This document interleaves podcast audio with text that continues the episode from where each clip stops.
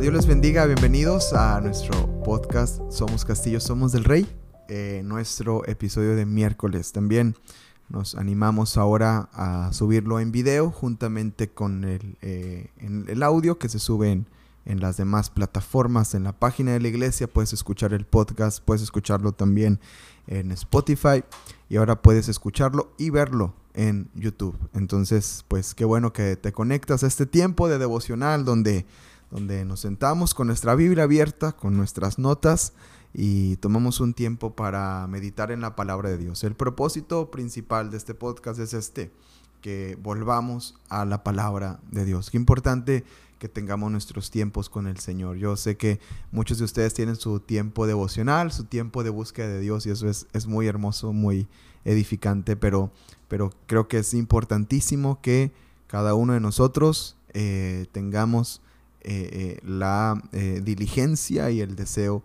por la palabra. Y bueno, como iglesia, como familia, como casa, queremos darte esta herramienta donde te sientes junto con, con nosotros y leamos juntos la palabra de Dios. ¿Qué dice la Biblia acerca de nosotros? Y bueno, como viste el título del episodio, vamos a hablar acerca de nuestra identidad y la Biblia. Nuestra identidad y la Biblia. Yo creo que todos hemos pasado por estas eh, preguntas existenciales, quién soy, a dónde voy, este, qué tengo que hacer, ¿verdad? Eh, ¿Cuál es mi propósito? ¿Para qué estoy en la tierra? Eh, ¿Qué debo de hacer con mi vida? Y son preguntas válidas que yo creo que en algún punto todos se han hecho o algunos incluso continúan haciéndose, pero tú y yo, que tenemos el recurso de, la palabra de Dios, que tenemos el recurso de conocer de Dios, de buscar a Dios, de, anhelar eh, eh, de, la presencia de Dios y tener al Señor en nuestras vidas, yo creo que tenemos eh, de alguna manera una puerta abierta a la respuesta de esta identidad, de quiénes somos acerca de nuestra identidad ahora en Cristo, en el Señor. Y la Biblia, en la, escritura, encontramos respuestas a estas preguntas. Vivimos en un mundo donde hay muchas opciones para, esta, para, para encontrar respuestas a esta pregunta. Hay muchos eh, caminos de filosofía, hay eh, eh, muchos pensamientos, hay mucha corriente de ideas que pueden de alguna manera influenciar en esta búsqueda de quién soy. El problema con esto es que una vez que se toma ese camino, es muy difícil salir contracorriente de esos caminos. Y tristemente, si no es que todos los caminos no tienen un final. Los, los más grandes psicólogos que tratan de encontrarle sentido a la vida fuera de Dios no han encontrado una solución a una vida con propósito. Sin embargo, la palabra de Dios, la Biblia, nos enseña la importancia de poder eh, estar en su palabra, de, poder tener identidad a través de lo que Él ha dicho en nosotros. Y te voy a dar cuatro puntos así rápido para que los repasemos. Van a estar apareciendo también aquí en la pantalla para que estés tomando nota. Y el primer punto es este, que dice la Biblia acerca de nuestra identidad. Número uno, eres un ser humano creado a imagen y semejanza de Dios.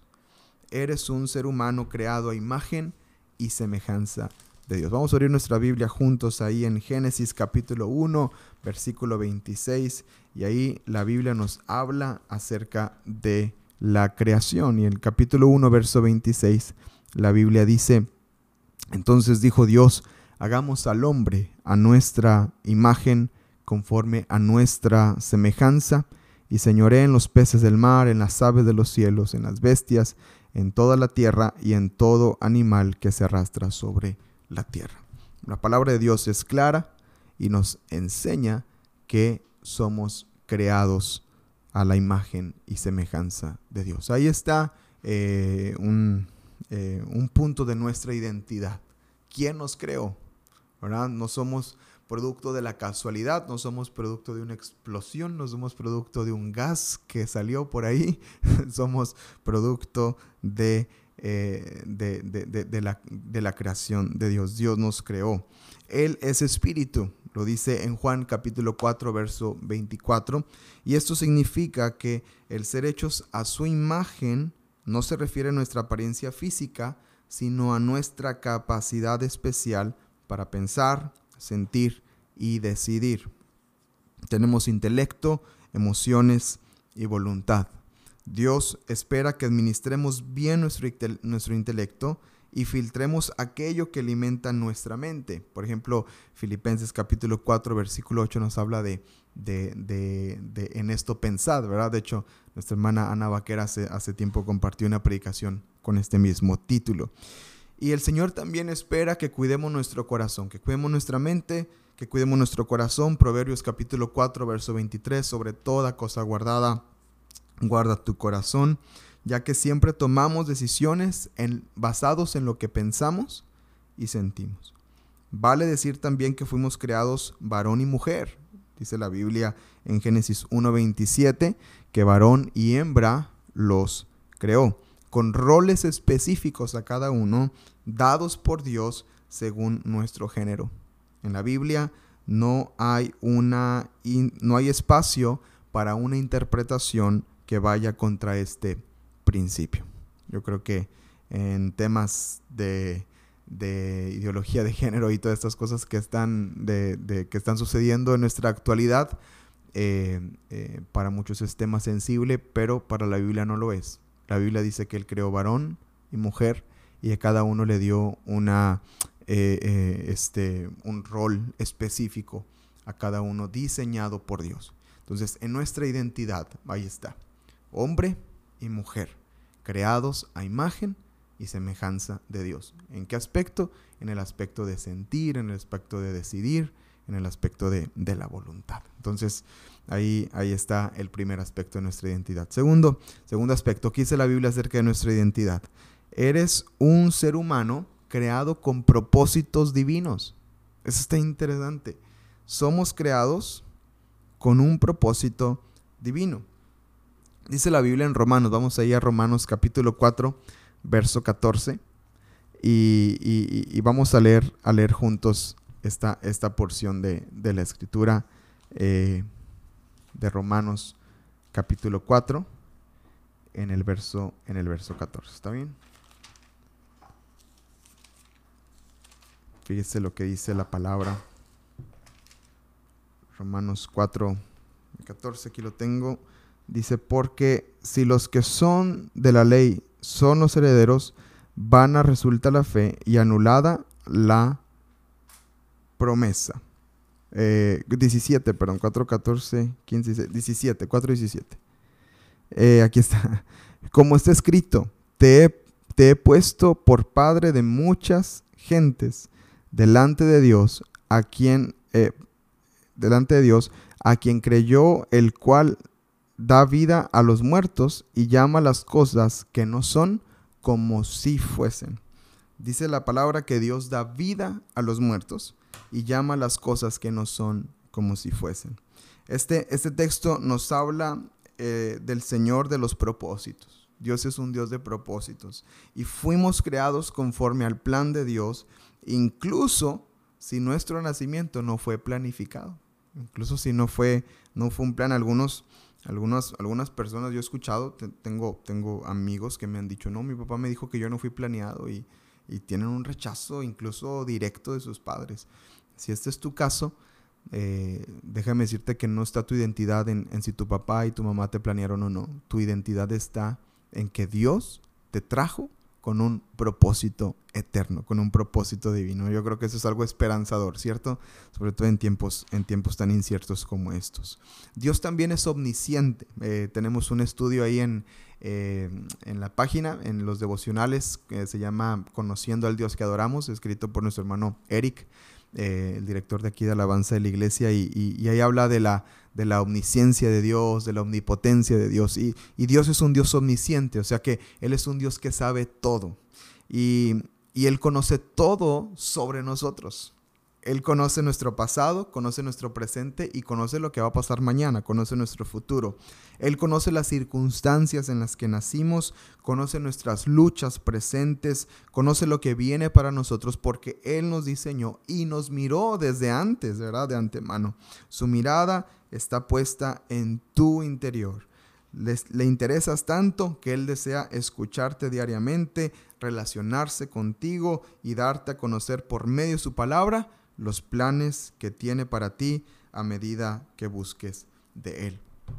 La palabra de Dios, la palabra es viva, es eficaz y la misma palabra va revelando el plan que Dios tiene para nuestras vidas y lo que Él tiene y quiere para con nosotros. Entonces, eh, ese es eso es un aspecto de identidad que encontramos en la Biblia. Hay un propósito eterno de Dios.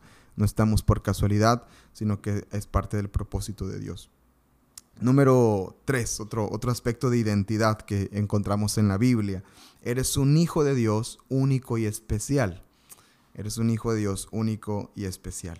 Solo los creyentes verdaderos son, somos adoptados por Dios. Lo vimos este domingo en la predicación, puede verlo también en la página La Predicación de la Iglesia, eh, donde hablamos acerca de la adopción, la doctrina de la adopción.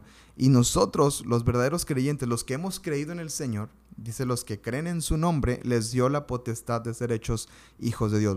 Le pueden encontrar en Juan capítulo 1, versículo 12. Eso significa que tenemos un Padre que desea lo mejor para nosotros. Mateo capítulo 7, versículo 11 habla, habla acerca, acerca de esto. No importa si naciste en un hogar roto, hoy eres adoptado en Cristo y nunca más serás llamado ni visto como hijo ilegítimo.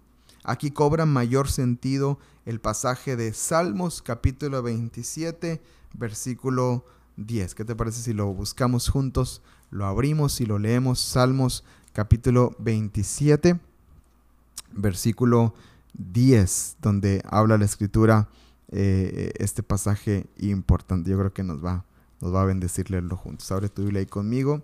Y dice Salmos 27, versículo 10, dice de esta manera, aunque mi padre y mi madre me dejaren, con todo Jehová me recogerá. Yo creo que esta promesa debe de aliviar el corazón de muchos, ¿verdad? El Señor es Padre de desamparados y de huérfanos. Y aquí podemos encontrar que no, no importa eh, lo que eh, el contexto de nuestra familia o, del contexto del que vengamos. Gloria a Dios, es una familia sana y una familia que, que, ama a Dios y que te ama, que bueno, está excelente, pero, pero si no es por ahí el camino, debes de saber también que eh, en, en, el Señor somos, somos hijos amados de Él. Esta verdad significa que el cristiano tiene una familia. Dice la palabra en Efesios capítulo 2, verso 19 Efesios 2, 19. Así pues, ustedes ya no son extraños ni extranjeros, sino que son conciudadanos de los santos y son de la familia de Dios. Así que como miembro de la familia de Dios tenemos una herencia eterna en Él. Hay una herencia de parte de Dios para nosotros. Lo podemos encontrar en Romanos capítulo 8, verso 16 y 17 que dice la escritura, y somos y si somos hijos también herederos, herederos de Dios y coherederos con Cristo, si en verdad padecemos con él, a fin de que también seamos glorificados con él. Así que somos hijos adoptados por el Señor, tenemos una familia en Dios y no solamente eso, sino que también tenemos una herencia para con Dios ahora que, hemos, que pertenecemos a Él, ¿verdad? En esta adopción. Entonces, ahí está nuestra identidad, no, no, no, va, va, va afianzándose, ¿verdad? Va afirmándose nuestra identidad. Y un aspecto más de nuestra identidad, este, este es bastante interesante, el número cuatro es, eres un ser humano imperfecto. Y entre paréntesis pongo aquí, en manos del Dios perfecto. eres un ser humano imperfecto en manos del Dios perfecto. Nuestra imperfección es parte de nuestra naturaleza caída, manchada por el pecado. La Biblia nos enseña que ninguno de nosotros es justo. Lo puede encontrar en Romanos capítulo 3, versículo 10. Incluso el apóstol Pablo se decía ser el peor de los pecadores, ahí en 1 Timoteo 1:15.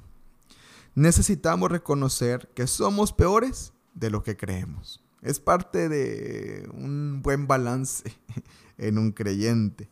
Porque esto nos hace humildes y nos lleva a gozarnos más aún en el Evangelio. Dice la palabra en Romanos capítulo 5, versículo 8.